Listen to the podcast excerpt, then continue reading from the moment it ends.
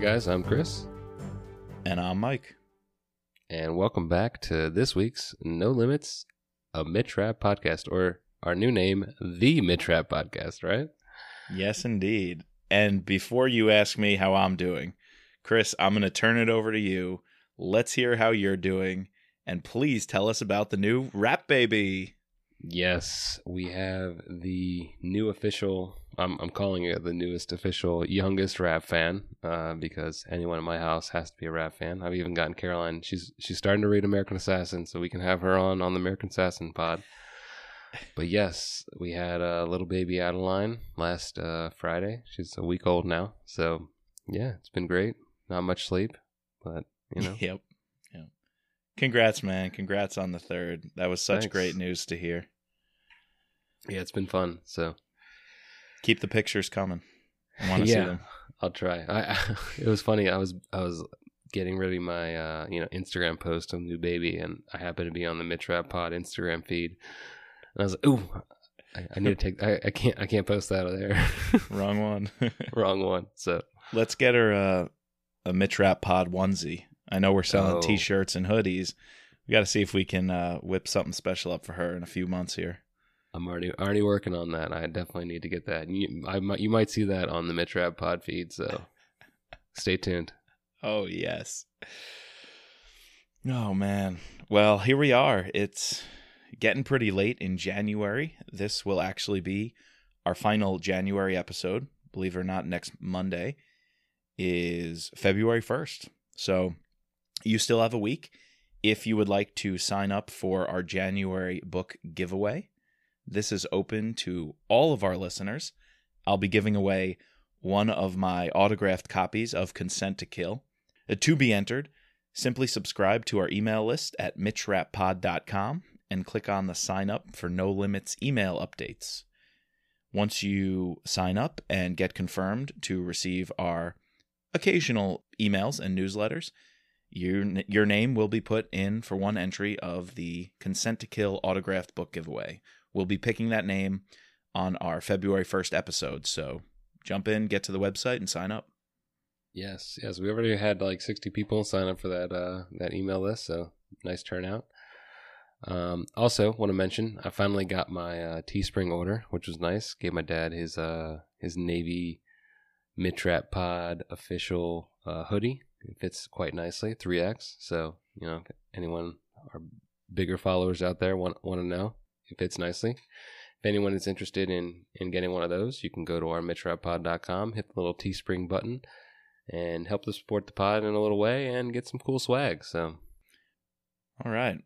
While we're on it, talking about our listeners, let's give a couple more shout outs here for contributors of the hashtag bundled up Bernie. this meme is freaking crazy. It I'm went loving it. viral so fast. Like so, I I do you have you heard of BrewDog? No. Is that brewery? They're, they're a brewery out of Scotland, but they have like they're in Ohio now and they're nationwide.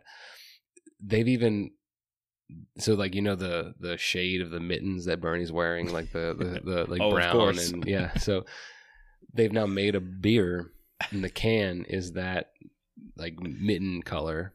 That's excellent. They have like three names that they just uh, posted on their Instagram. You you can go follow BrewDog uh, US, and they posted three names that they're going to name after this meme. Like that meme is not even a week old, or is it a week old? I, no, I don't even know. I don't know. Time time is relative right now, but like that.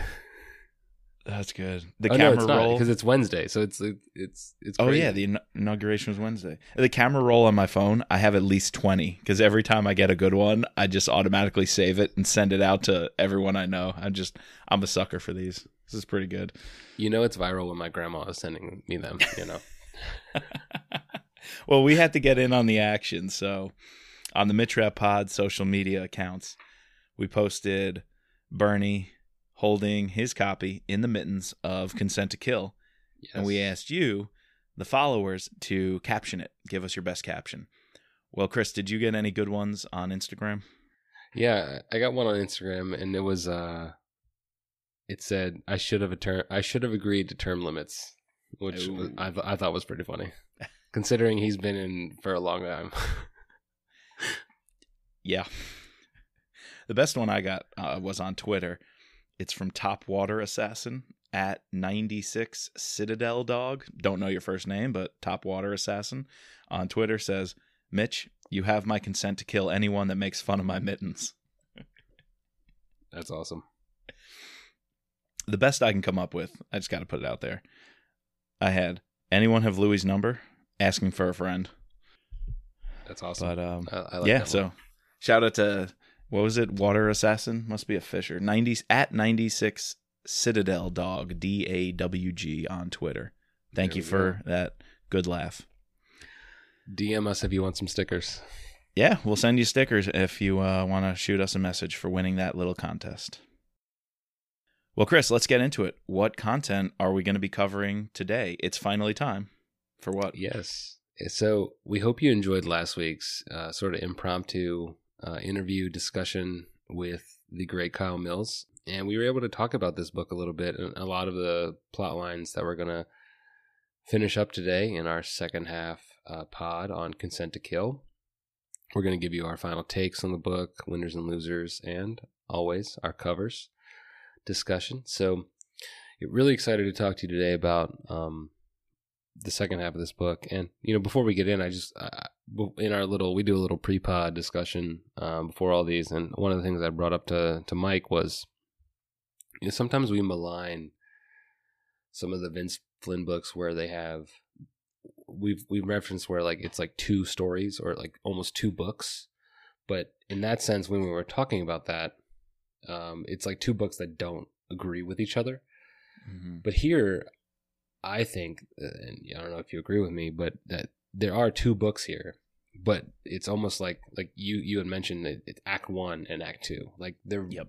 you could literally tell two different stories, or, or break this up into two different books. And you know, it is the longest, sorry, longest Flynn novel out there, and I think each of them stand on their own, leading up to Anna and the assassination attempt on Rapp's life, and then following it up with the aftermath of that, and Rapp going on on this revenge kill, culminating with the epilogue, which we're gonna probably spend a decent amount of time on today. I don't know this the second half of this on the reread. I really enjoyed the second half of this book. Yeah. Act, I, the best I could explain is Act One and Act Two, which if they were two separate books, that could have worked.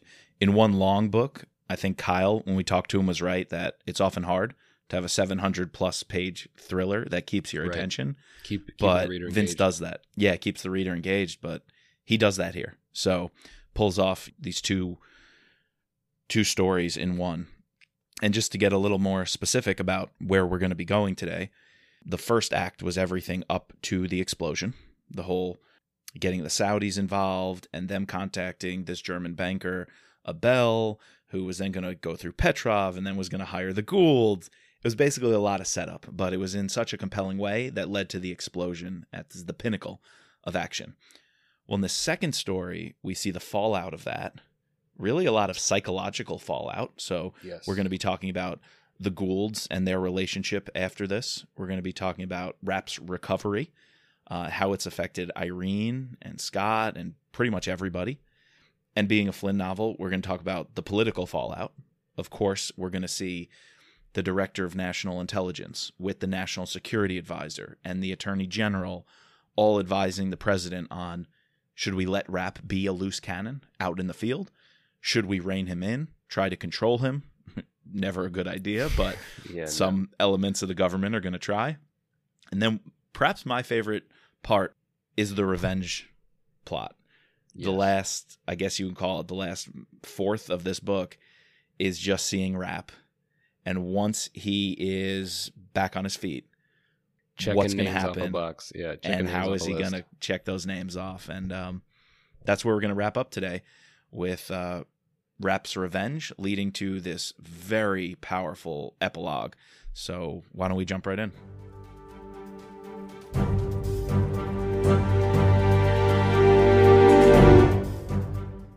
So when we last uh, left Rapp, the explosion just gone off.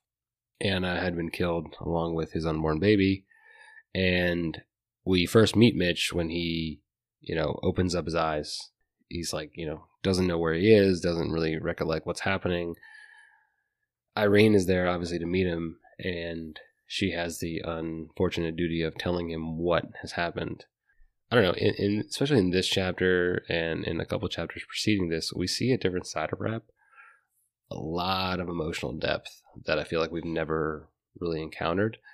You know, even at one point he says, you know, when he's he's been placed on these uh, like psychomeds and and different things where he needs these things and he goes through these waves of anger and regret because he thinks that or he, I mean he knows that he's the reason why Anna is dead, right? Yeah.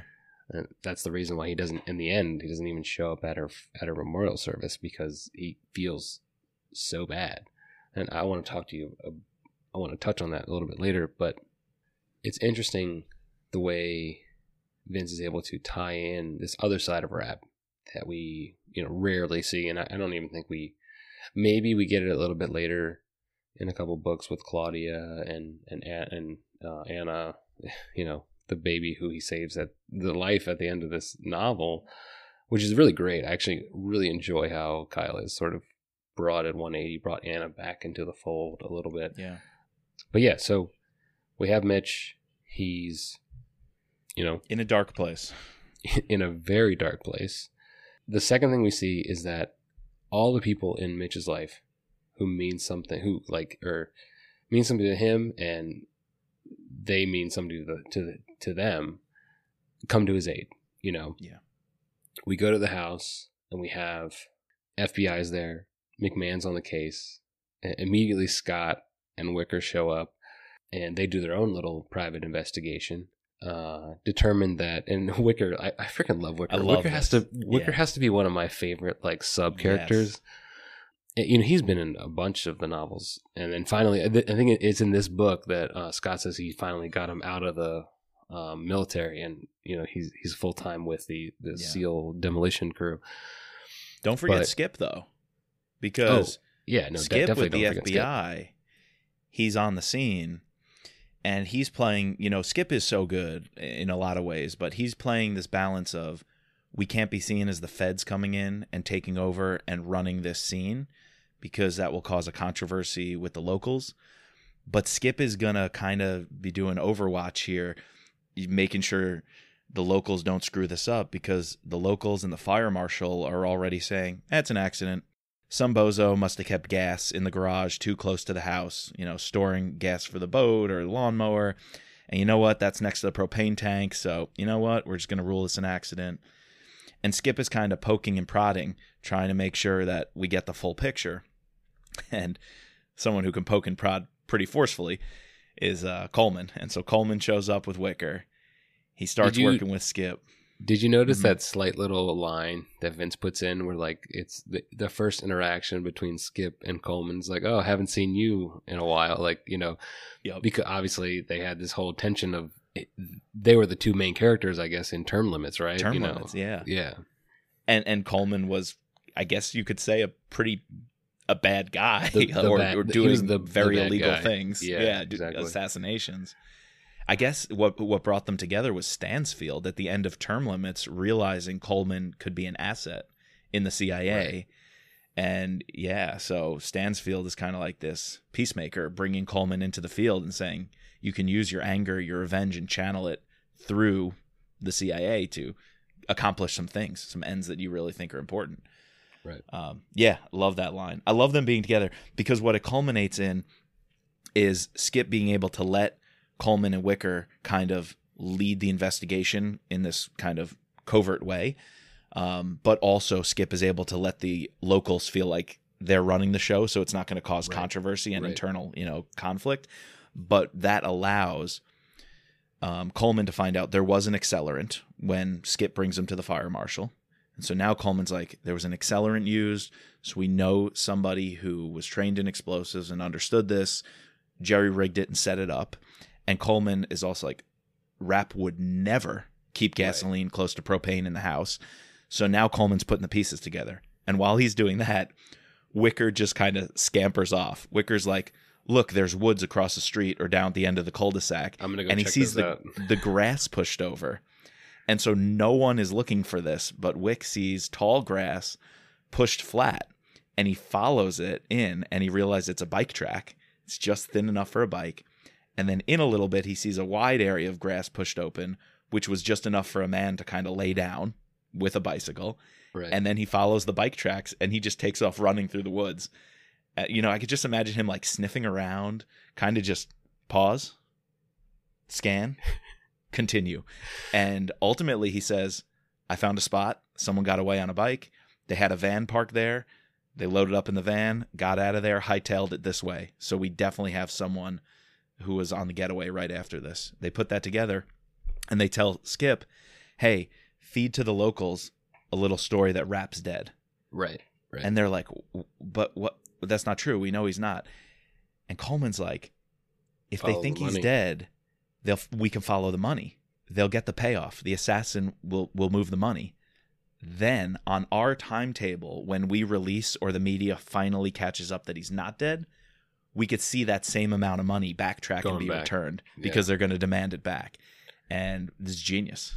Absolutely. and this is that's exactly what Marcus ends up doing to to find some of the money with with Abel Yep. later on.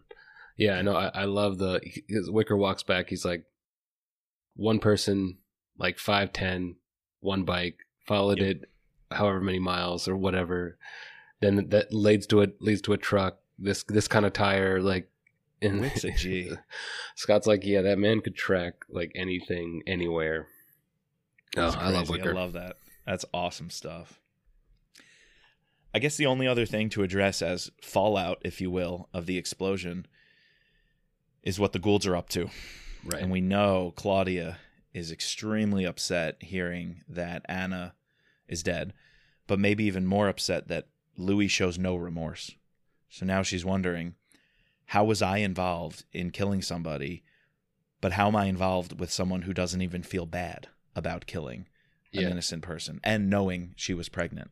Yeah, Claudia didn't know that she was pregnant at the time. Louis, Mm. but Louis did, and he withheld that information from her. That's right. That's right. And the way like Vince sort of tells it is he makes it seem that if Claudia had known, she wouldn't have gone through with it. You know. Yeah, exactly. You know, I, I wanted to go back to it because I jumped the gun and brought it up in the in the consent to kill part one, how Louis reacts, and obviously, right, he's a douchebag. He, Yeah, oh, he, yeah. he he he blames her. You know, he he tells her get over your hormones. He's he, he he starts yelling at her. He realizes he, he shouldn't yell at her. He should leave, but it's much more manipulative. He's walking out, but he walked out threatening her if you want to go your separate way and you're not here when I get back, I'm fine, whatever. Right. And he's like, I know by threatening her and saying that, it will make her come around and look at it differently because she won't want to raise the baby alone. She'll come back to me. And he walks out on her in such a fragile state. That's fucked up. Yes. Yes. Anyway, I guess just close that loop on uh, no one likes Louis. No, I mean, Louis is. well, We talked about it the last time, but Louis is freaking crazy. And when he shows up again, I can't wait to talk about when he shows up again in the novels. I think that was a great play by bringing him back and allowing Rapp to like eventually kill him, but uh, or Yep. like allow him to, to die. But yeah, Louis, Yeah. Louis, not a good guy. No, I, I read The Last Man recently, Vince's last book, and I think knowing Vince was, you know, basically coming to an end with his diagnosis, he brought Louis back for a purpose. Like, you know, he was doing To that close purposefully. to close that.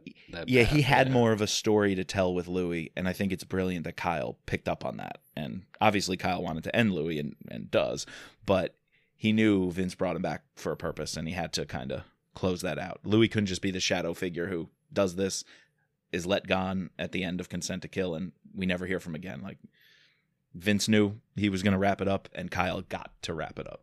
So Right, right. So while this is going on, obviously there's a bunch of other things going on, including, uh, you know, initially, like you said, McMahon and Coleman want to put out that he's dead. Uh, the idiot D D and I, director of national intelligence or whatever, Ross, yeah, Ross, um, is buddy buddy with the prince, uh, and tells him secretly that Rapp is not dead, which has huge consequences later on. You know, Yep. essentially like leads to everything that happens in the second half of the book. This leads to Muhammad, like Prince Muhammad, freaking out, puts him on his own schedule with Taib to kill not only the German, but you know, send Rapp wants to now finish the job uh, and kill Rapp. He contacts Abel and says, "You haven't." Well, but also Abel and Claudia eventually find out a couple days later when they announce, "Oh wait, Rapp's not dead." That then triggers all these other reactions. But besides that, we have you know Rapp recovering, and he's moved from the hospital to this CIA safe house. We've seen this, the facility, The uh, facility in Leesburg. in Leesburg, black site. Actually, I think it was heavily. It was in the last book, Memorial Day, right? That's where they um, got a lot of the information for the nuclear attacks. Yep. There's this one chapter where you know Rapp is grieving very hard, and I Yeah. mentioned this earlier, but I, I just loved. I guess I, I don't know if love is the greatest word, but I really appreciated seeing this other side of Rapp and Flynn like showing that. And obviously, Rapp just had his uh, wife get killed. Um, and it's even referenced later on about how, you know, I think Steven brings this up. You know, you were, you acted like this after Maureen died, his Yeah. high school or high school sweetheart who dies in Lock, the Lockerbie attack. And Rapp's like, no, this is different than that. You know, this is huge. We were kids, you know, we were teenagers, college kids with Maureen, and now you're an adult who has a life, is married, and was going to start a family. Like Rapp is trying to say, this is so different. Like this is deeper and darker than that. Yeah, I really think the the baby probably you know one ups it, you know, because that is a game changer. I mean, we started this pod with me saying introducing my my third child into the world, and I, I could Yeah. agree that it's I would do anything for you know this kid that I've only known a week, and I'm sure Yeah. you know Rapp was even in the last pod we'd reference how Rapp was like really like the first time he's re- mentioned getting trying to get out, but I think the first time he said it, he was trying to get out that we actually believed him, you know? Yeah. You know, So- just thinking about that, it's it's so powerful. And there's something subtle here that just came to me. Tommy is in this scene, Right. right? Like It's perfect. and I think we that's purposeful. see Yeah, and we see how good a father Rapp could be Could and be. a father figure. Tommy loves him and Tommy is like he wants to know if he's going to be okay and he gives him this embrace and he talks about I brought my video game system because I thought that would make you happy and Rapp's like in his mind that's the last thing I want to do but he he like tells Tommy he goes oh yeah that's really sweet and like Steven right when Steven shows up it's going to be a cute moment and it's like there's some bond between Rapp and and Tommy Tommy. that is like he could have had that with you know his own baby and um, yeah, that scene is purposeful. yeah. Yep. Yep. It just it just it just pulls at something in you. And well, well, let's keep going because I want to get to the epilogue and, and and talk about powerful Right, right. writing. But we see perhaps the coolest action scene maybe I've ever read, and certainly the most badass things we ever see Rapp do, taking out a slew of guys at the facility. So just real Right. quick, Right. the facility where Rapp's recovering is about to get hit. Taib, who's trying to tie up loose ends, you know, kill Mhm. Abel, so he can't be tied back to Saudi uh, royal family, and kill Rapp, so this is one and done. Taib goes and contracts with a guy he's worked with before in MS-13, a Salvadoran gang. He knows this guy because he he was doing with the Wahhabi extremists some prison work, trying to manipulate American inmates and radicalize them through support systems in prison in hopes that once they get out, they would rely on those bonds and, you know, maybe they joined the Nation of Islam or maybe they truly converted. But he wanted to manipulate and use that to get them to do some of his dirty work as an assassin and a terrorist. So, anyway, he contacts this guy he's worked with. He hires them. He says, I want RPGs. I want the heavy assault weapons. I want you guys, I want your best men. And they end up taking 13 guys to the house in Leesburg. And just a side note, Taib is going to distract the local authorities by hitting the police station. So it's kind of crazy because I, you know, and I'm sure you've been downtown Yeah. Leesburg, some of the little Well, restaurants and he there and and whatnot. he sets off a grenade at a local coffee shop too. he throws off a grenade at a coffee shop, RPGs the police station, and so they're out of commission, allowing the terrorists to hit the facility.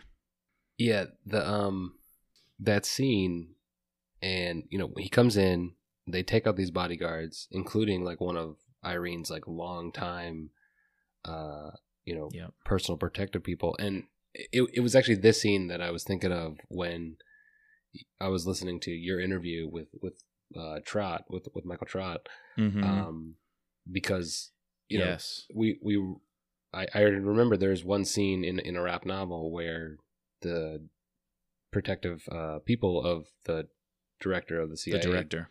Yeah. get killed, and they try to come in. They realize this is not a normal house. it's fully you know barricaded. They hit the door I think with two RPGs, and Yep. there's barely a hole. So then he starts to take out the windows, and then Rapp hears like one gunshot, and is like his spidey sense tingles. You know, Yep. Yep. he gets Steven and Irene and Tommy to safety, and then he goes into full Rapp mode. And this this whole action scene is like freaking awesome. Dude, I I reread this maybe four times. I wanted to savor every one of these Rapp kills and Rapp maneuvers, and it's absolutely brilliant. So, if you don't mind, if you'll humor me here, I got Oh, a list ahead. of kills one through thirteen and how this shakes down. We actually don't get much action in this That's true. in this in this book. That's I mean, there's like But little is the big bits, little bits of action, but like you know, this is this is the big one. Yeah. Well, it all starts when Coleman shows up with a duffel bag and has some supplies for Mitch. And he's obviously not supposed to give him a weapon officially, but he slips a Glock with a suppressor in there. And there's also earplugs. And this is a pretty cool little tactic because obviously Scott and Mitch both know having your hearing is a huge advantage in any fight. I just thought that was an interesting thing to bring up. And then Rapp, when his spidey senses tingled, says, These guys aren't professionals. No, They're not he trained. something's not right. Because he's like, they're using RPGs when instead they would use, you know, other charges, Shape, or breacher charges, yeah. shape charges to blow a door or blow a window or to gain entry. He knows they would be using suppressed weapons or not be making as much noise if they were trying to hit him because you got to be really good to do that. And so he's like, who are these guys kind of just making a big scene? Causes him to look out the window. All right, so he's got the suppressed Glock. He goes down in the second story, down one of the hallways, leans out a window. His first four kills, he lines them up. He says he works, I think he works right to left. Four headshots from the second story window. Knowing those will be recognized, he goes down the hallway, other side of the house, looks out the back, hears two guys talking, leans out the window, straight down from above. So I guess you'd call that a headshot, but maybe a cranium or skull shot. He gets two guys straight down from above, 90 degree angle. That's behind the house. He realizes they'll be done looking at the front window, moves back down the hallway to the front window, and he stays a little bit further back. The first time he actually put a leg and an arm out the window, he said about one third of his body was exposed. This time he hangs back for a long shot. So, same Glock. He sees guys about 80 feet away, two bozos hanging out at a, the back of a suburban, kills them, headshots at 80 feet, drops them. So, we're up to eight kills. He knows from a first glance he's got at least four more guys to go because he, he estimated about 13. Does a mag change, keeps the partial one, so we're talking eight shots already, keeps the partial one in his back left pocket. Knowing he's done what he can upstairs, he works his way downstairs and he sees two holes in the door. One of the holes is not much bigger than a soda can from the RPG shots. And he sees the guys moved over to the window, but he goes up to that door, sensing it's safe, puts a silencer through the door, sees two guys eight feet away, puts a bullet through one of the guy's ears. His friend watches him fall to the ground, and that guy gets shot in the eye. So we got 10 kills. We've had two straight from above. We had six random places in the face. We have an ear and we have an eye shot. So that's the detail we got. he decides to move from the front door, knowing he's got attention there. But he knows there's two more on the porch, the guys who moved from the door to the window, and he needs one of them alive. You know, he's got to get some intel. Who hired them? intel. Who are Yeah. they? Because that's going to lead to you know who took the initial kill on him and who were the assassins. He goes out on the back patio, realizes he doesn't know anything about what's around the garage, so he wants to avoid that because he has no data on it. Couldn't see it from the window. Turns left, come around the side of the house that he's familiar with. Castillo, the leader of this Salvadoran gang who's who's leading the hit, looks at one of his men, sees his head explode. Castillo is showered in chunks of brain and skull. That's kill 11. Two to go. But he wants one of them alive.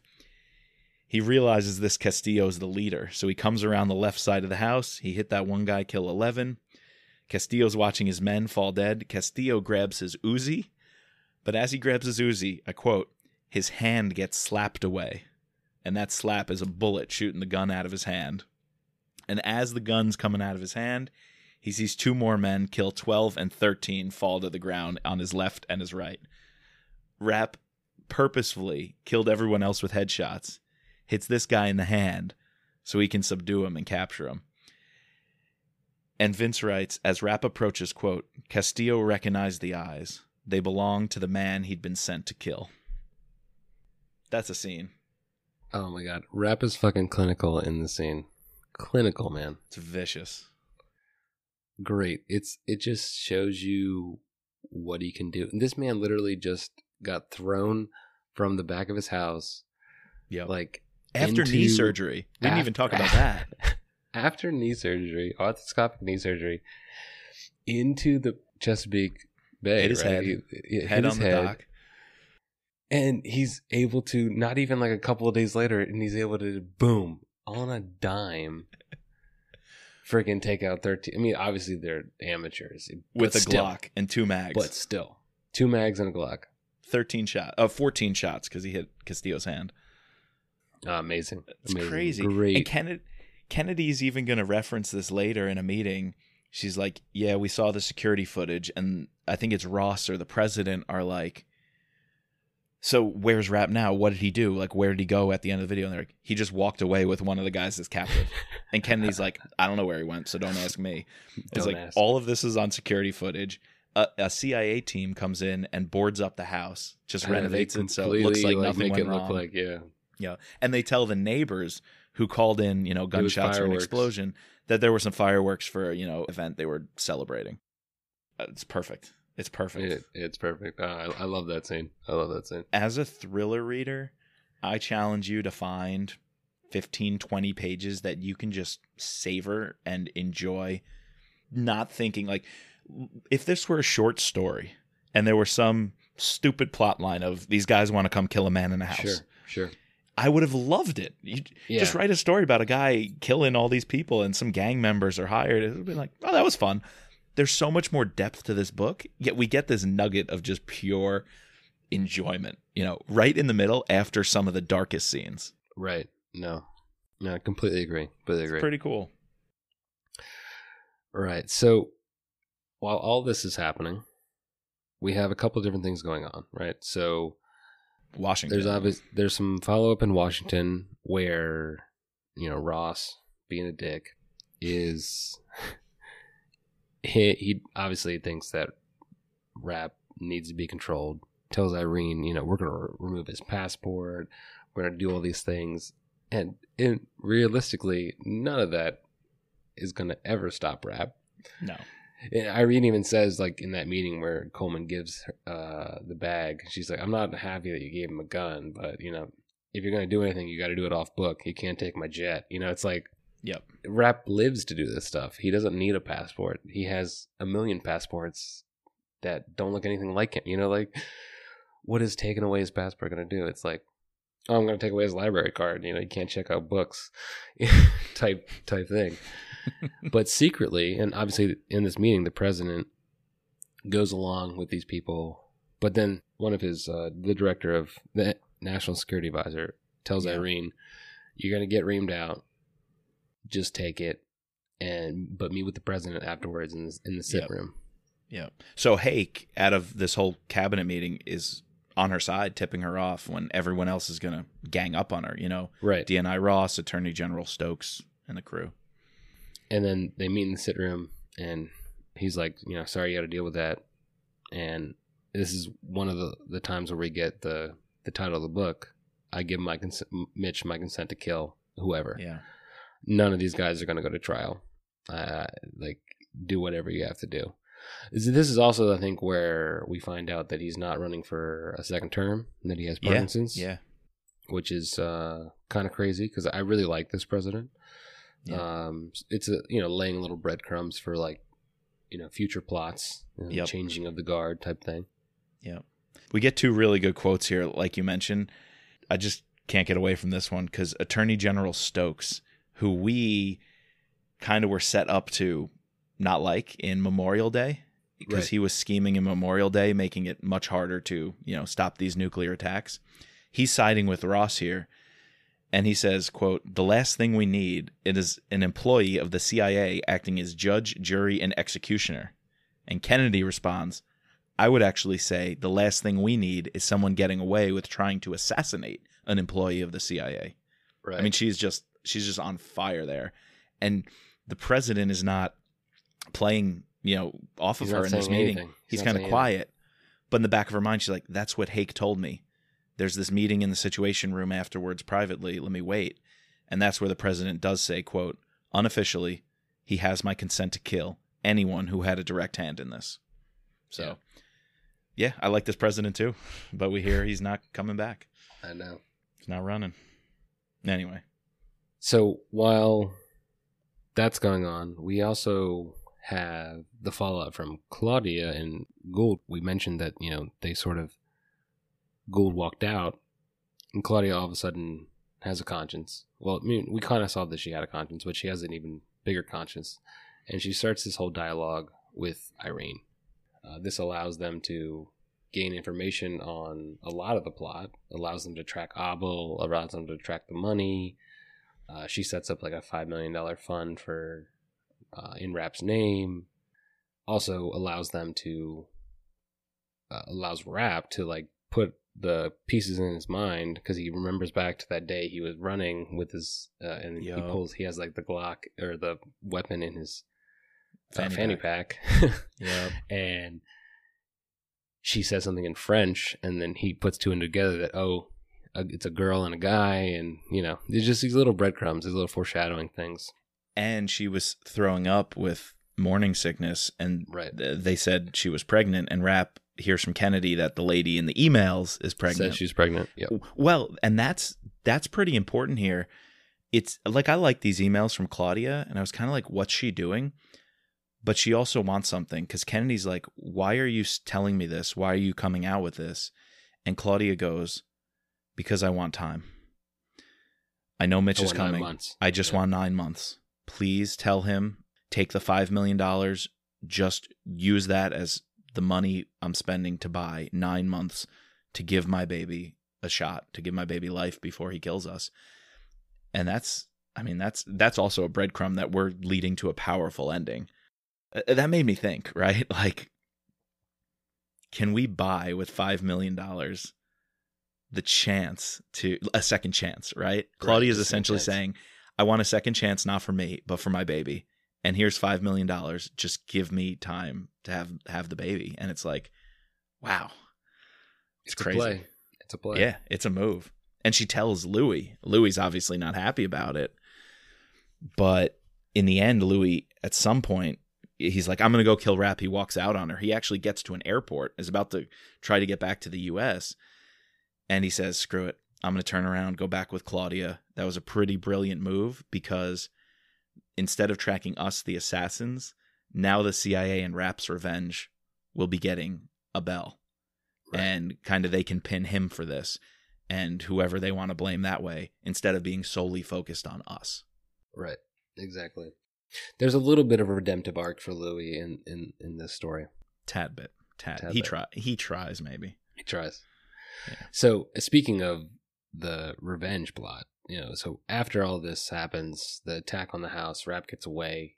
we immediately cut to the beginning of Rapp's sort of tear on getting back at the guys who killed his wife. Yeah. It starts, he first heads to Pakistan to Urda, the guy we saw in the last book, um, where he picks up Wahid, who we saw in the last book as well. We find out that he is the son of the guy, uh, Saeed, who is the one who put the, who paid uh, for Yeah. the killing of Rapp. Uh, and he has a special plan for him. Rapp then flies to Saudi Arabia With Wahid. with Wahid. I, I misspoke last time, by the way. Sure. I said Wahid was dead. Um, Well, which we is thought he was dead. We thought the he was world, dead. yeah, the world was led to believe. Turns out he was in a CIA, you know, black site, being kept. And Rapp actually told him, "Thanks for the information. I'll cut you a deal, and not kill you, and you know, cut all your fingers off and torture you." And so Wahid was one of these Rapp didn't have a soft spot for because he hates a terrorist, but he was Sure. somebody like at least keep him alive because he gave us this information, and who knows, maybe he'll be useful in the future. So Well, he he is pretty useful. In the, in he is very useful. So Rapp was right, keeping him alive. Yes. So we get first the re- revenge kill number one, where Rapp straps a big old suicide bomb to Wahid, walks him up to his father, who's coming out from prayers, and flicks off the camera in the way and blows him up, killing him and along with his father. What did you think about revenge kill number one? Like, Well, one, I thought it was genius. He actually tells Coleman not to follow because Coleman fly them to I want to say uh, Qatar or um, one, of the, nearby border- Gulf states. And Rapp says, Coleman, you won't fit in. You can't cross into Saudi blonde Arabia hair, with me." blue eyed. Yeah. Yeah. So it's pretty cool that Rapp takes Wahid. I think he's covered under like groceries or like fish and ice to cross the border, um, pretending he's a grocer because, you know, he can talk the talk quite literally with his Arabic and his and having all the dialects down. Yeah. He pulls up outside this mosque, which is near the headquarters of Saeed's telecom company, of how he's, you know, got filthy rich being in the uh, Saudi royal family. And he tells Wahid, he goes, You're going to walk to your father, and I got sharpshooters. If you dare do anything suspicious, if you try to run, if you look away, if you tip anybody off, these sharpshooters are taking you and your father and everyone else out. It's pretty cool. He gets Wahid to walk up right with the suicide vest. Saeed, the father, is like, Oh my God, I, I thought you were dead. And then Rapp flicks off the security camera and hits the detonator. I love it. But you know, we we've brought up on this podcast, does Rapp just enjoy killing? And here, rightfully so, he he can savor it a little bit more because these are the people responsible. But at the same time, Rapp ponders if he uses suicide vest, other people on the street will die or get maimed, right? Right. there will be you know fall you know um, collateral damage from this but he rationalizes they're coming out of a wahhabi mosque they are the people who fund the terrorism if they're with Saeed, they're no good because anybody in his circle is is doing these bad things. And so there is a quote that helps us understand Rapp's motivations here. He says, quote, Rapp has always done everything in his power to make sure innocent people did not get caught up in the violence, but today would be a test of that. These men were the enemy after all. They were the Wahhabis who constantly called for jihad and cheered the beheadings of innocent civilian contractors in Iraq. Men who kept their wives locked up at home, men who had probably cheered the death of Rapp's wife. The thought of them celebrating the murder of his Anna tested all restraint. Rapp decided that he would visit upon these pious men the same type of ugly, brutal mayhem they so glibly sponsored. That just tells us, like, even where Rapp is rightfully deserving of revenge and doing whatever the heck he feels is the way to make up for this gru- gruesome act, he still in his mind is evaluating, well, are they really innocent? If they are innocent, maybe I'd, I'd correct course.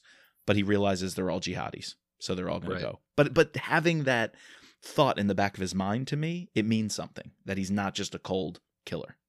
it it shows us that he's thinking about it because I think if like let's say it's not Saudi Arabia, let's say he's in Switzerland or he's in the UK, right?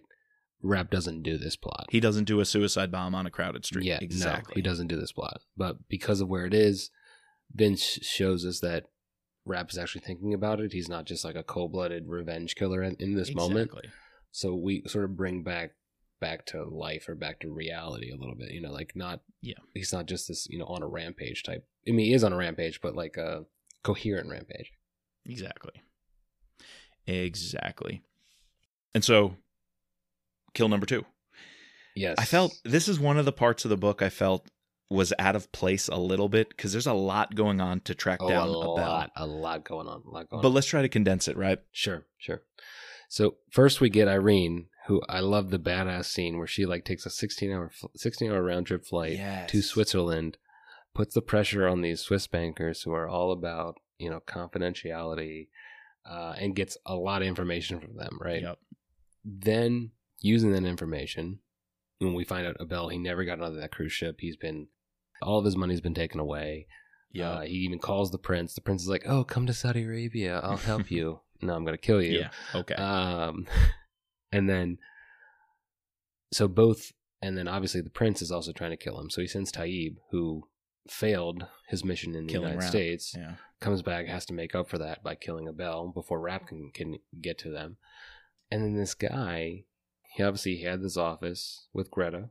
Um, it's interesting that Vince Vince uses the name Greta here because Greta is an important character in different character, obviously, but in in Killshot, right? Like almost might might have been Rapp's lover. At, Yep. we never saw the continuation of that, so interesting Yeah. choice of of I guess it's a common name, but anyways, so Rapp goes. They don't find anything in in Abel's house. He goes and they start to look at his office. Meanwhile, Taib has kidnapped Greta, takes her to the office, rapes her, which is a pretty in, intense part of the book. Well, uh, allows has- his men has- to do so. Yeah, has his men uh, rape her, and then we have this team comes in, is able to incapacitate and take out some of these guys, but also stun and and save Greta and and take Taib hostage. Also, I like this one character. Um, he's in like, a couple chapters. Milt. I Yeah. really like Milt. I wanted to see more of Milt. Milt, the name Milt is talking about names and different characters at different stages. Milt is two for two with Vince. We had Milt Adams in Transfer yes, yeah, I knew that name was familiar. The Marine Yes. and architect, and now what is it? Milt Johnson or something? Something Who like does the surveillance? Yeah, he's the hit team in surveillance And for getting them into the Yeah. office. The- Yeah, lamplighters, the British will call them.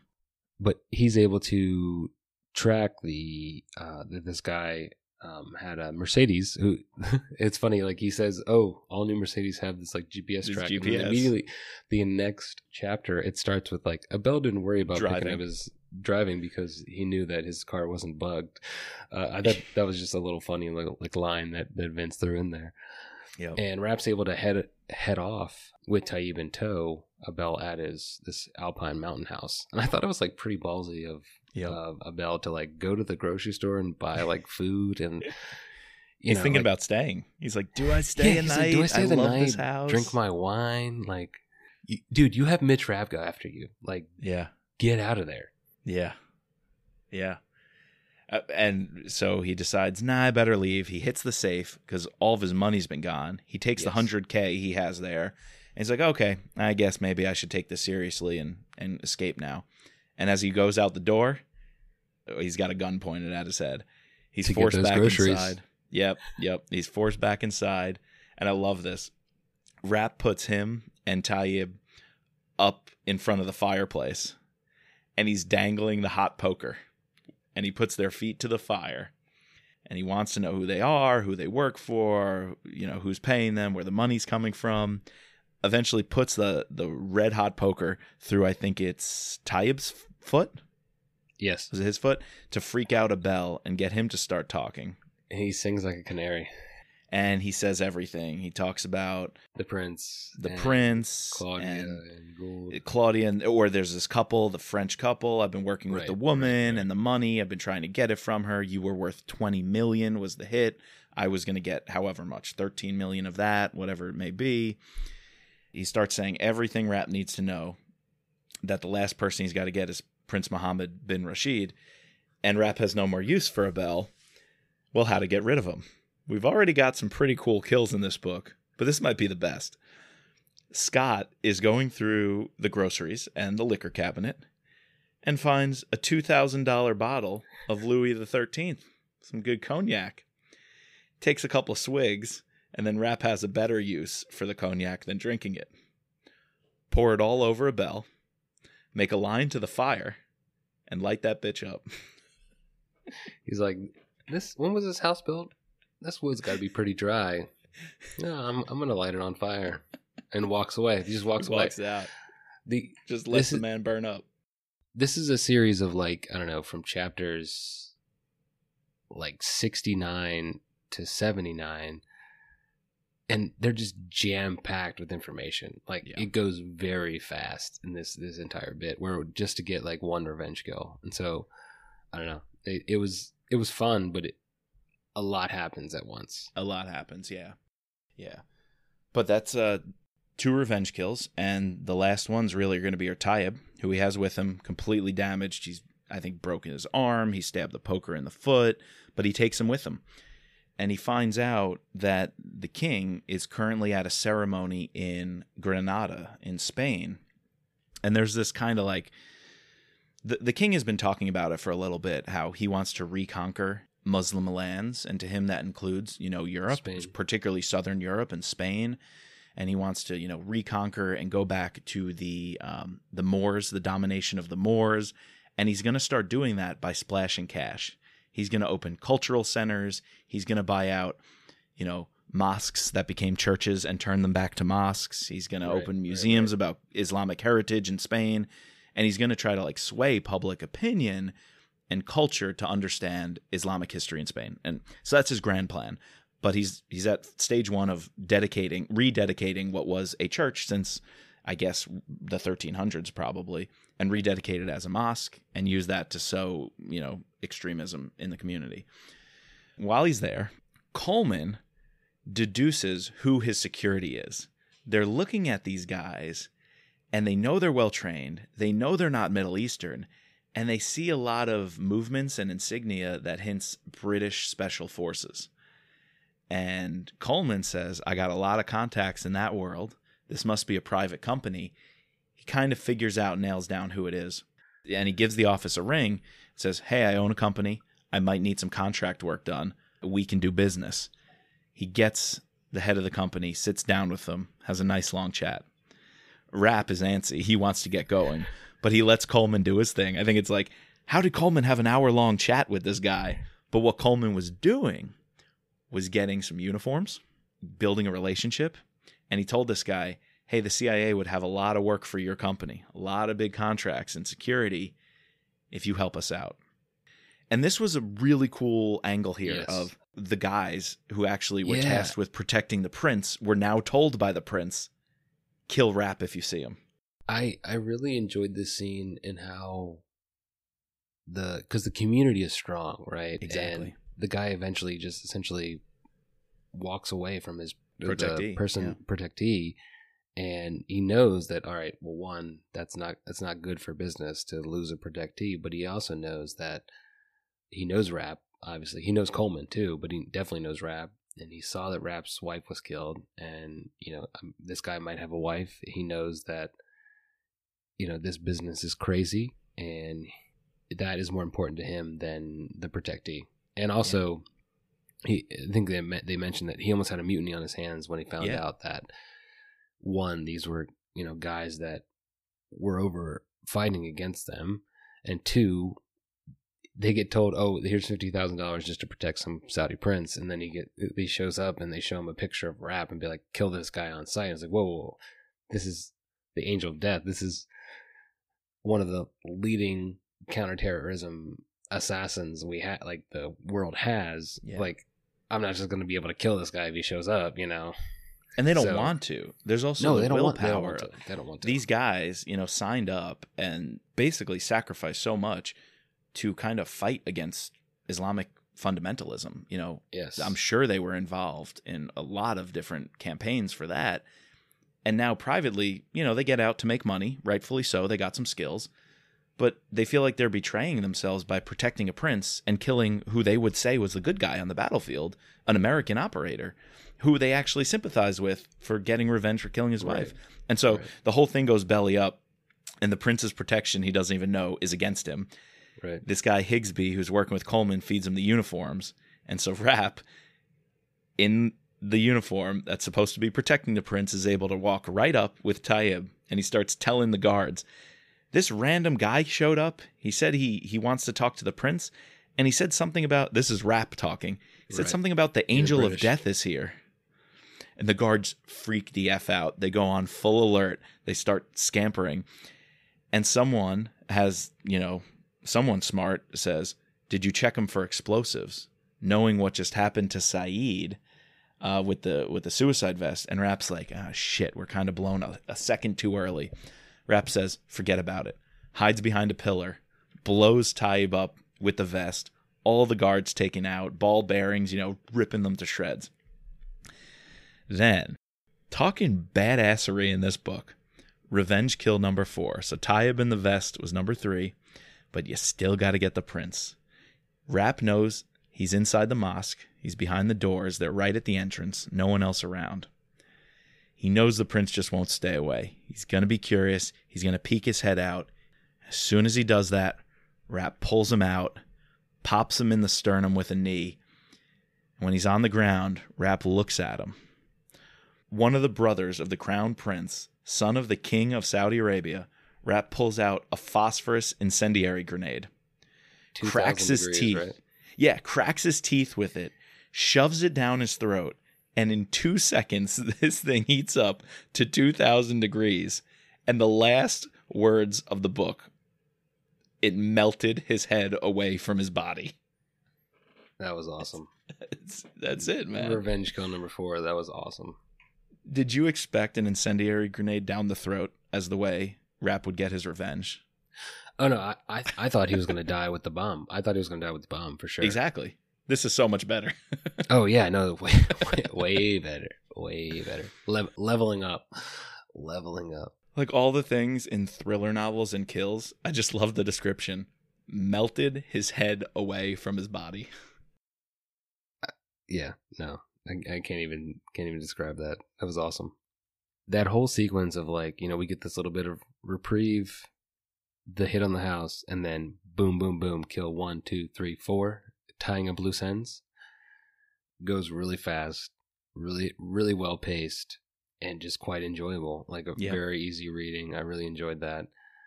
And then finally, we lead up to what I guess would be revenge kill number five and six. We get this epilogue, which I know, Mike. I, I want you to. T- you've mentioned many a time how you think that this is not only in the book but in the Rapp universe or Flynn writing or in thriller writing might be some of the best writing you've seen.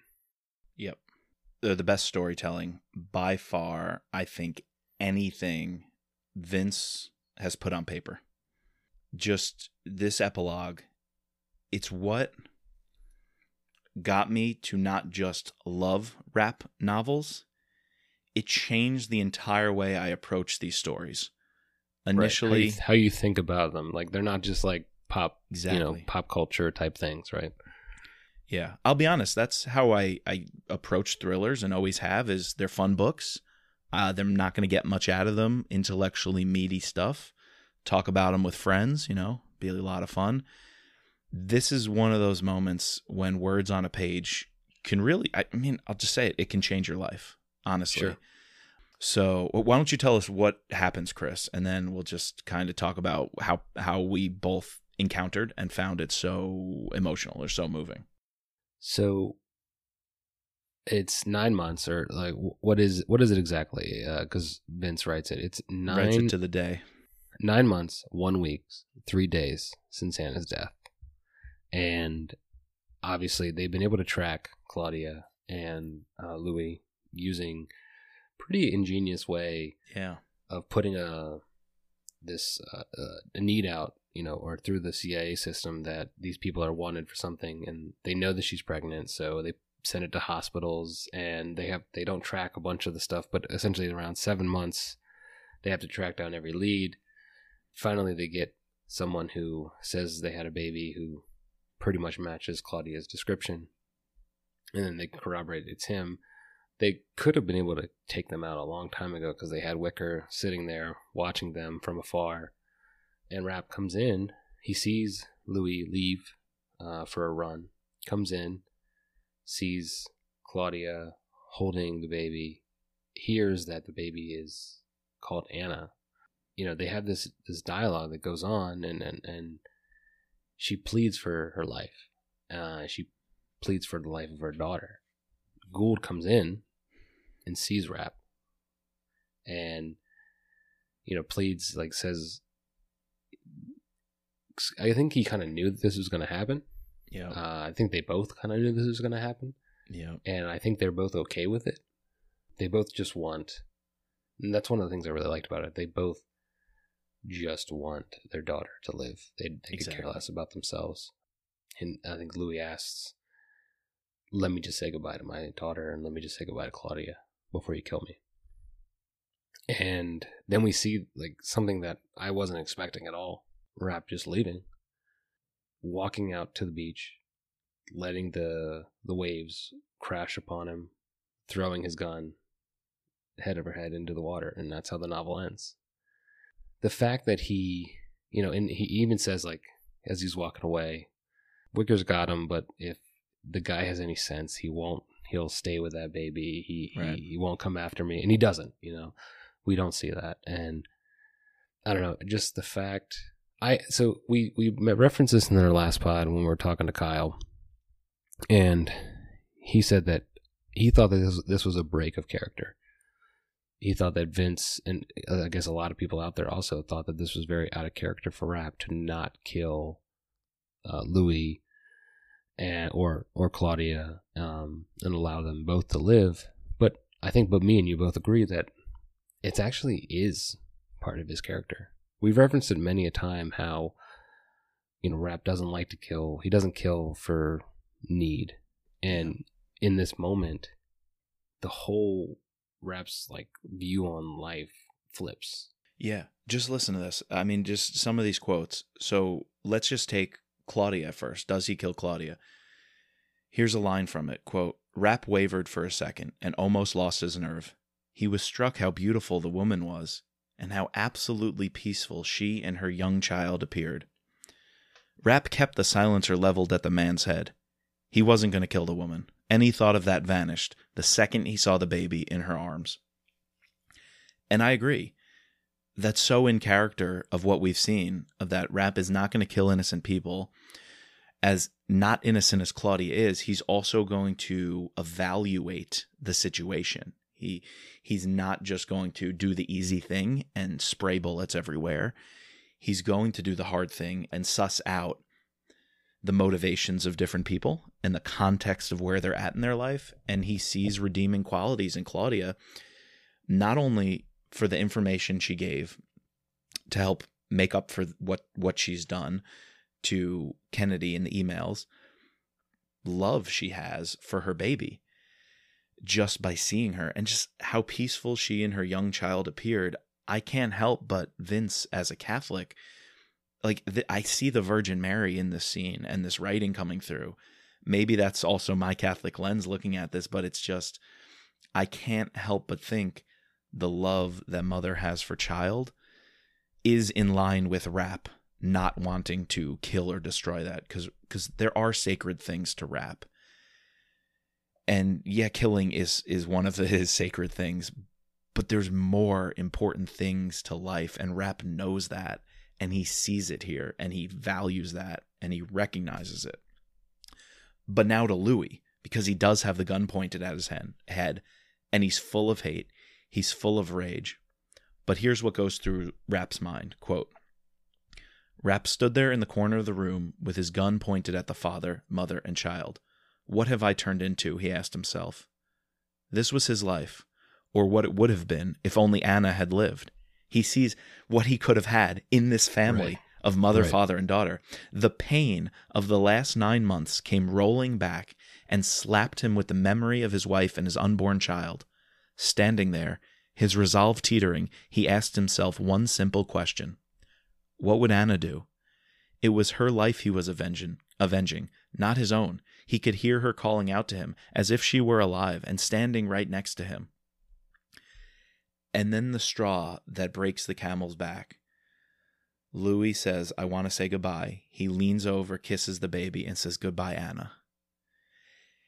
And that's one of those moments in storytelling where all the logic of the universe you created, all the rationality of the characters and who they are, and the consistency of what you've built in this fictional universe comes crashing down because of an external force.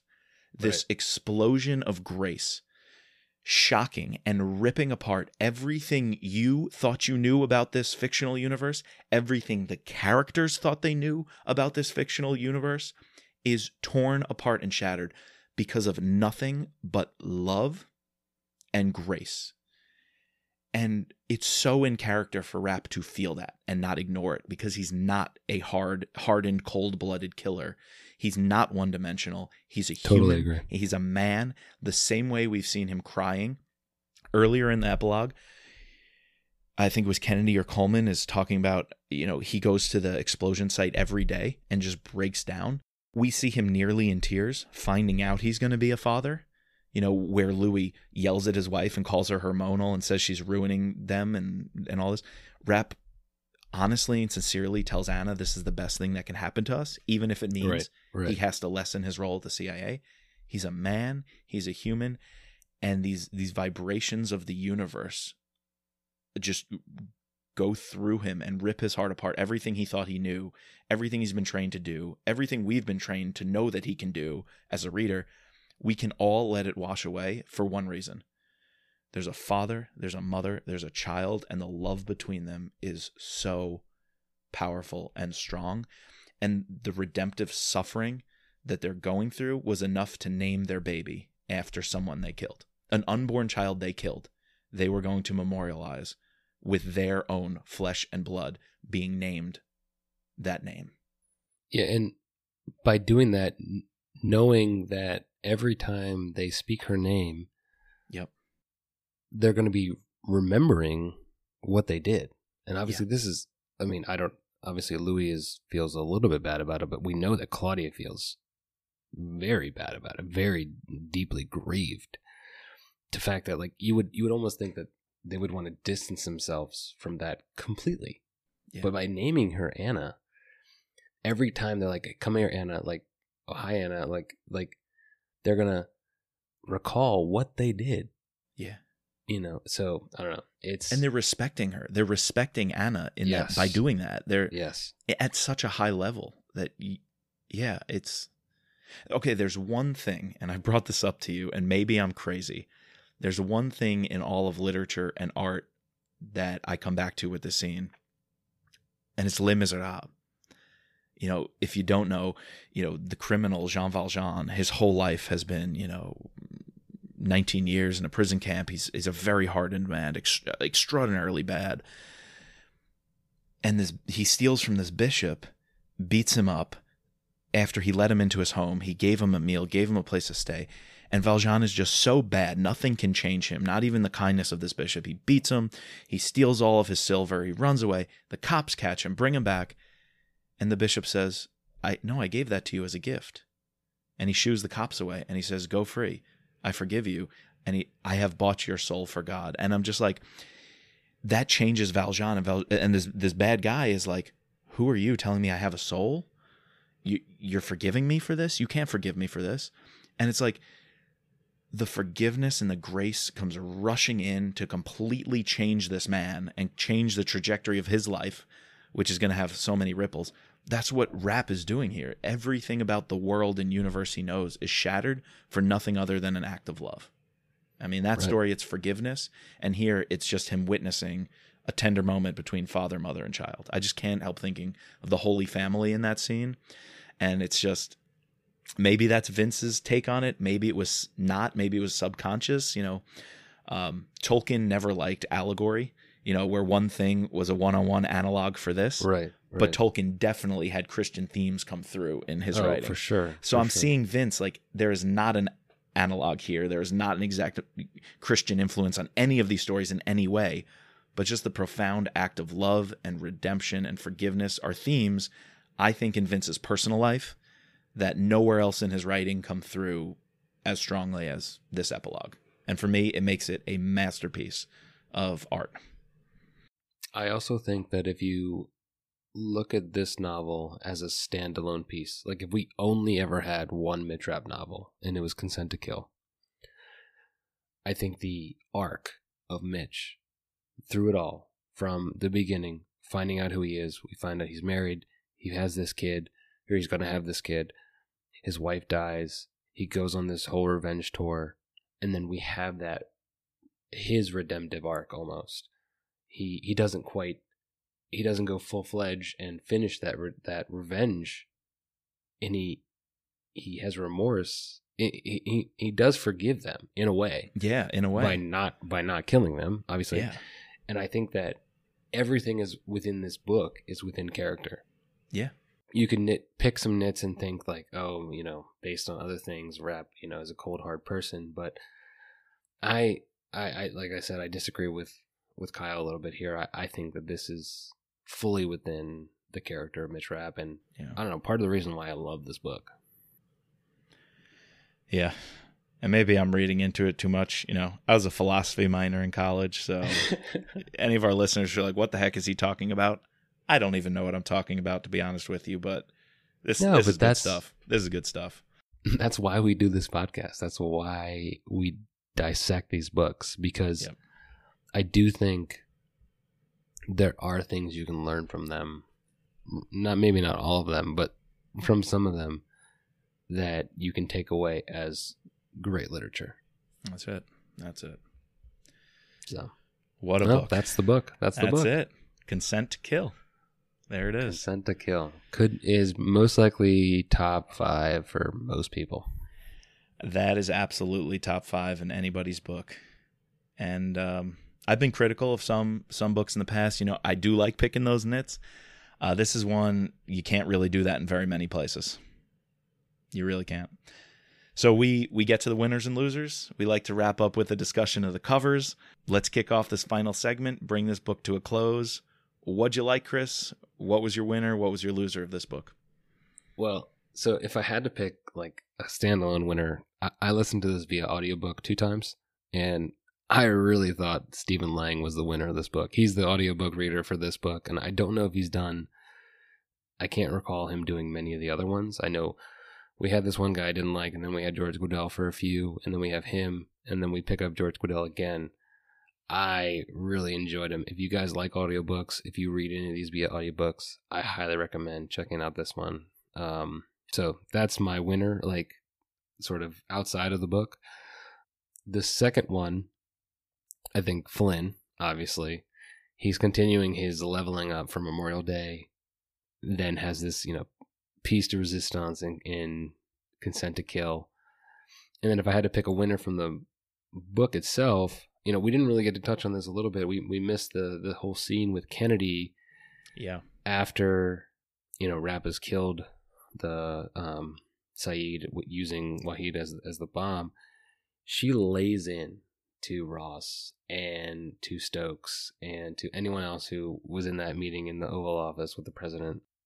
And you know we see also the scene where she goes to Switzerland and is a badass. I like seeing Irene like this. Yeah. Um, I think sometimes in the book she just plays very minor roles, but I like seeing her play an active role. So I think Irene is definitely a big winner, and obviously Rapp's a winner because, Yeah. I mean, I don't know how much winner you can call him considering in this book he got his wife killed, uh, or he, you know, had his wife and unborn child. But the second half, he goes full fledged revenge tour, has his redemptive arc, you know, shows us that he has a good side. So Rapp's my winner. And I think if I had to give a final rating, you know, or um, to give my final rating, I'm definitely giving this an A, 9.3, pretty high up on my list. So, what about you, Mike? What's your winners? Uh, I'm with you. Uh, Kennedy was awesome. It got so much of her maneuvering. I like seeing her on fire, seeing that spark, like a fireball just you know rolling into the situation room, rolling into the Oval Office. There's not even a hint that she's nervous about siding or being seen with Rapp too much or too much on Right. Rapp's side. I'm 100% with him, and even professionally in cabinet meetings, I'm willing to you know put that on the table and that I'm letting him do what he's got to do. So yeah, love her operating. The winner's got to be the. It's you just heard me, my monologue about it. It's the epilogue. Waxing poetic, man. You got it. It's that. It's um, this the action scene in the middle with Rapp taking down the 13 kills in one scene at the facility. The revenge plot, man, what a winner! Just one, two, three, four. You know, picking these guys off in just creative, badass ways, and it's the cohesion of the team. You know, Kennedy's behind him. Scott's the one who gives him the gun, right? The Glock to to, Right. to do what he had to do. Wicker's the one who gets this whole thing started by tracking down that crushed over grass in the field across from the house. Marcus, I mean, it's the team, man. Marcus is on the computer when Kennedy is dealing with the Swiss bankers. Kennedy's ace in the hole is if you're not going to give me the account banks, information, Yeah. I'm going to shut down your banks. And she has Marcus. She says, do it. He flips a switch, and all of a sudden, these accounts are frozen for the Swiss banks, and they know that won't look good. So they cave. She's got another ace in the hole. She also says, you know, the president's got a lot of wealthy friends. We can call them all up. He's got a lot of donors who do business with your banks. Let's call them up, say you're supporting terrorism. Tell every wealthy person in America, pull money out of your bank because you support terrorists. Sure, I'll make that phone call. And just what a team effort to have Mitch's back. His brother showing up in a scene. It's Yeah, one of the only books I think we see actually Stephen Stephen Rapp Yeah. like in person with interacting with Mitch. So Yeah. Uh, so the only loser I'm going to say is maybe a little drawn out with Greta and tracking down Abel and bringing in Milt and that whole scene, but still, I liked it. It was fun. It was good action. Tiny bits of pacing here and there, things like that. Maybe a little bit of pacing in the beginning when there's a lot about in the first half of the book the money and the transactions. I want the extra two million. Hey, you don't need the extra two million. Yeah. I can't think of anything else negative to say. So I'm gonna join you. I'm gonna join you at nine point three. This All right, discussion- all right. This chat here convinced me of it with a solid A minus. Right about to jump up to that A level, but I still like Memorial Day. I like Memorial Day better, and that's why I'm ranking it below Memorial Day. So Memorial Yeah. Day was a nine point four for me. So and I think 9.7 or something for me, slightly below Memorial Day, but it's up there with Transfer Power, which is my other, you know, just absolute favorite. So I got Memorial Day, I got Transfer, I got Consent, and Term Limits. So far, rounding out my top four, those ones are just doing it for me. all right. So let's quickly talk about the title. What's in a name? So we have consent to kill, and we get actually throughout the book a couple of different instances of that exact line coming up. You wanna Yes. you wanna share some of those with us, Mike? Yeah, you know, I was surprised. We get one pretty early. Yeah, we get one really early, chapter one. chapter one, uh, Kennedy says, You have my consent when she's talking about the opening scene of hitting the imam, sponsoring terrorism in Montreal. Right. That's where Rapp jumps out of the alley, takes the guy's na- guy down, puts him in a headlock. Um, showing right from the get go, the events of Memorial Day rocked the intelligence community and the U.S. government, right? Right. Like, we're going to greenlight stuff we haven't greenlit that easy in the past. We have Senator Walsh and Hartsburg willing to work with Rapp on intelligence stuff when they were usually the Democratic goons trying to, you know, sideline the intelligence community. They're on board. And then we get a random use of um, Yeah. consent to kill. Do you remember this one when Rapp's talking about one of his instructors at the farm? Right. He just randomly says, "Hell no, this is the best damn job in the world. Your government gives you the consent to go and out and kill terrorists. For guys like us, it doesn't get any better than that." And I just thought it was great, like this little intertwining, one-off line working in the title there a little bit. Um, I don't know. I really enjoyed that that line. I think that might be the point where Vince thought of American Assassin. The idea Mm. of going back in Rapp's training. Because that's some like one-off conversation or or time period when Mitch is thinking like, "Oh, remember that guy Mike who trained me? I asked him, you know, do you really enjoy what you're doing? Is this all worth it?" And he says, "Yeah, it's the best jam job in the world. Consent to go out and kill terrorists." I wonder if that's where uh, Vince was like, "There's a really good story there." Could be. Yeah. But the main one comes chapter 43 just about in the middle of the book. So if you think the explosion, you know, being this center point or this focal point of changing the the pace of the narrative, that's also where we have in the situation room President Hayes say he's not running for reelection.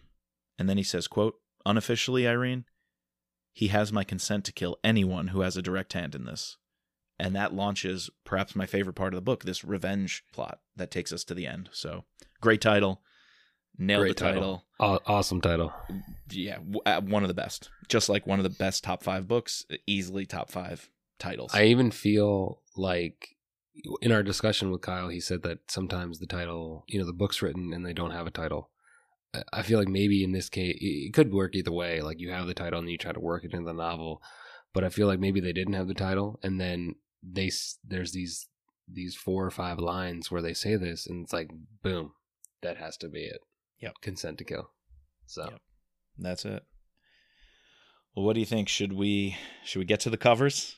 yeah, let's do it. Let's do talk it. about the covers. So we had quite a bit. You were able to dig up a little bit more than what we normally have. We had 10 Yeah. covers. 10, yeah, 10 covers. So my personal favorite was A. We posted these on our social media podcast, and I think that was Classic. overwhelming the the favorite from most people. It's the classic one. It's like to describe it, it's like the American flag uh, waving. Um, I like the tone, like the color of it, like the um, sort of dull tone of the American flag, a little bit of shadowing. Mm-hmm. Um, this was the cover that was we mentioned last time was paired with the Crown Royal vanilla. Yeah, right? Stephen Um, Hendricks on Facebook. His yes. drink pairings.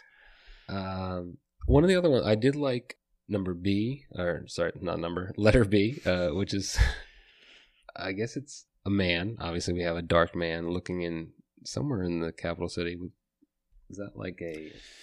Uh, I don't know. Yeah, some one of the federal buildings. It looks like yeah, maybe an overpass. Maybe those are pillars for a road. Not sure. could be, but I just I don't know. For some reason, I like that that cover a Yeah. lot. You get the cross about or you? the um the, The- um the radar concentric The circles radar must have a name. Yeah, but there's your kill shot, right? yeah, exactly. And the dark the dark colors, right? The black fade to white and gray in the middle. I like that's what I like about it the most. Have we seen a black and white cover? I mean, Mm, don't I don't know. so. I feel like black. It was interesting that Kyle said that they like to stay away from white covers because they get really dirty.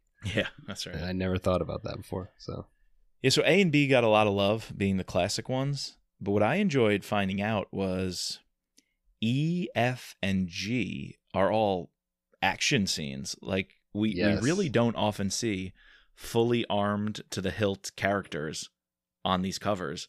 But F, you got a guy like fast roping in, pointing, you know, a machine gun out, full mask. It looks like. none of these like really pertain to this novel, but Well, E.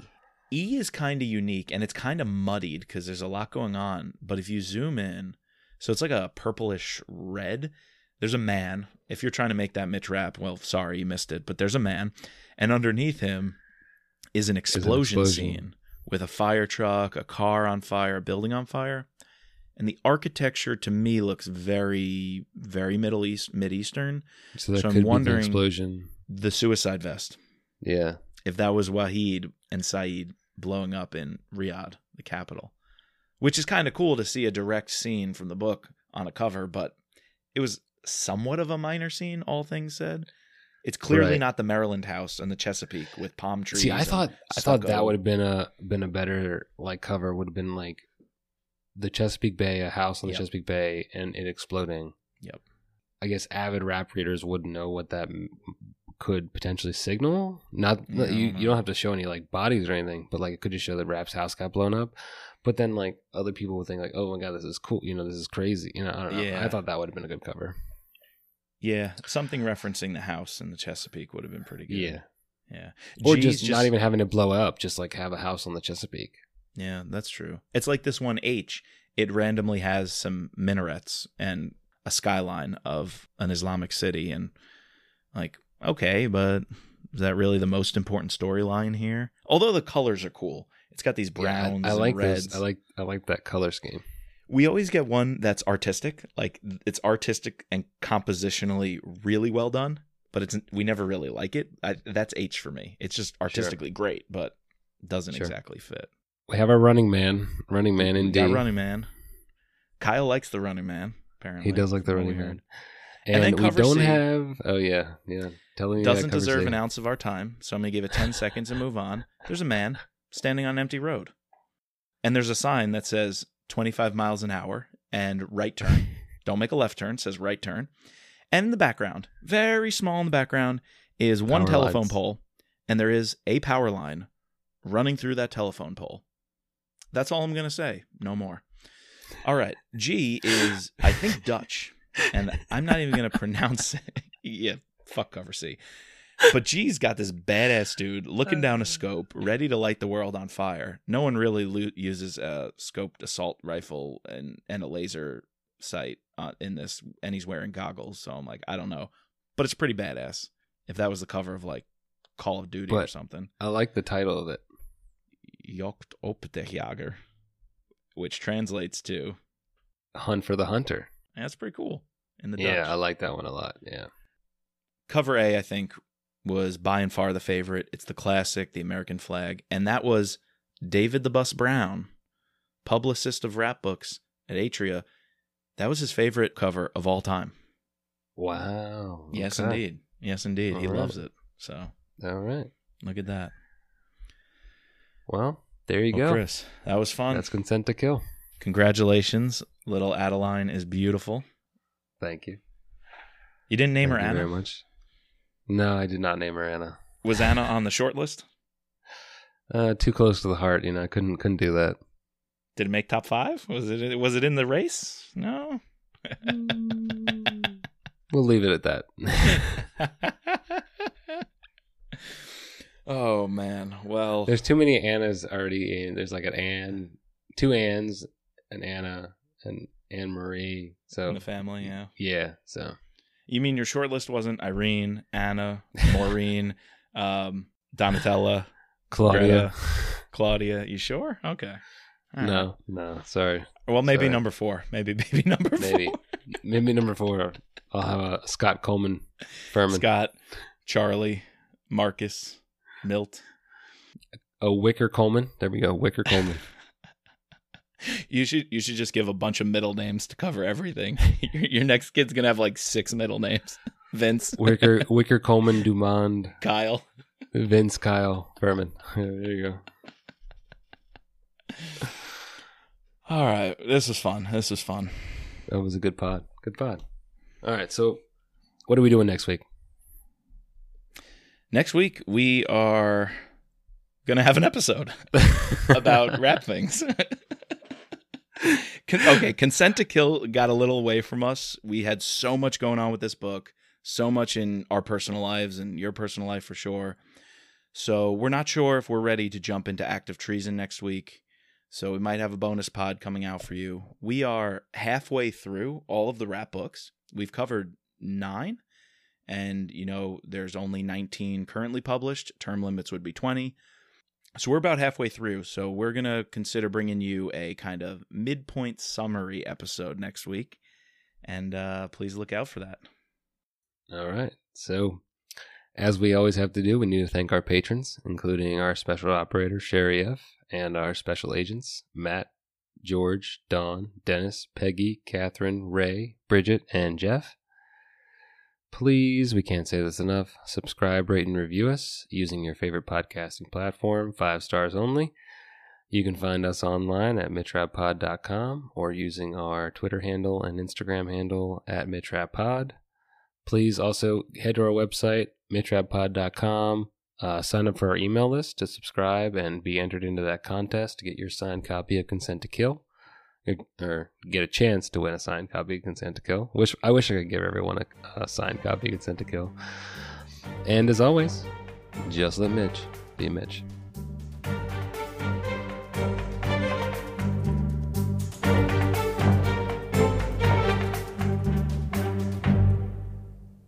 Just a disclaimer, this podcast is not affiliated with Vince Flynn, Kyle Mills, or Simon & Schuster, but thank you to them for bringing us the wonderful world of Rapp.